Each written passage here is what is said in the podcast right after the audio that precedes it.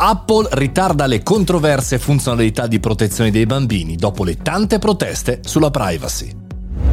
Buongiorno e bentornati al caffettino, sono Mario Moroni. In questo podcast quotidiano ci mettiamo qui davanti alla macchinetta del caffè per parlare di news, spunti interessanti per il nostro mondo di professionisti e imprenditori. Oggi parliamo di Apple, la super mega azienda della mela morsicata che ultimamente aveva lanciato una funzionalità che poi da pochissimo è stata diciamo quasi ritirata, diciamo così sì ritirata dai, non ritardata, ritirata dalle informazioni che la stessa Apple ha eh, annunciato il ritardo di queste funzioni che devono entrare alla fine dell'anno riguardavano la protezione dei bambini, perlomeno la protezione delle foto che dovrebbero, sarebbero dovute essere scansionate di tutti gli utenti eh, del mondo Apple sul proprio cloud. Quindi voleva dire che se tu avevi una foto, qualsiasi foto, quella veniva scansionata e in qualche maniera, eh, diciamo così, controllata controllata a seconda di un filtro per la ricerca di un potenziale materiale pedopornografico. Ora lo sappiamo bene, questo è un problema che affligge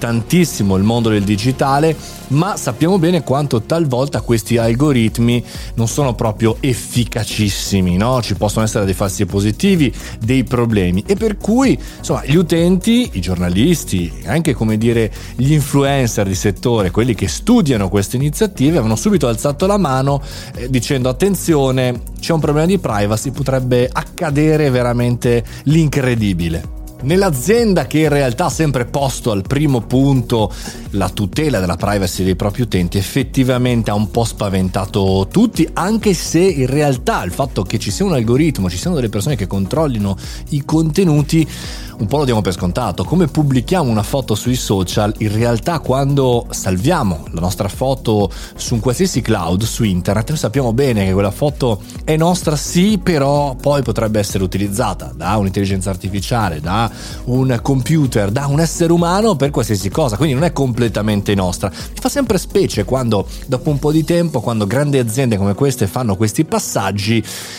ci si stupisce un po' ecco, dell'utilizzo di questi algoritmi. Detto questo, il problema è come dire, sul tavolo Tim Cook e speriamo che lo risolva presto e ci dica e ci dia indicazioni. Un'altra cosa che mi stupisce però è chiaro, quando gli utenti, quando le organizzazioni, quando si parla di privacy, tutto il resto scompare. Scompare immuni per il controllo del Covid, scompaiono l'utilizzo per, non so, tecniche mediche, scompare anche la funzionalità per sconfiggere la pedopornografia. Siamo sempre in un mondo che, come diceva Mark Zuckerberg, la privacy è sopravvalutata, sì però, ci aggiungerei io, però cambia i destini dei popoli e anche delle aziende. In questo momento, ora andremo a vedere, gli esperti verificheranno se questo questa funzionalità di ricerca che in qualche maniera segnalava anche ai genitori eh, le immagini eventualmente sui cellulari dei propri figli, che fine farà? Se ci sarà. Vedremo, fine anno forse avremo appunto la soluzione.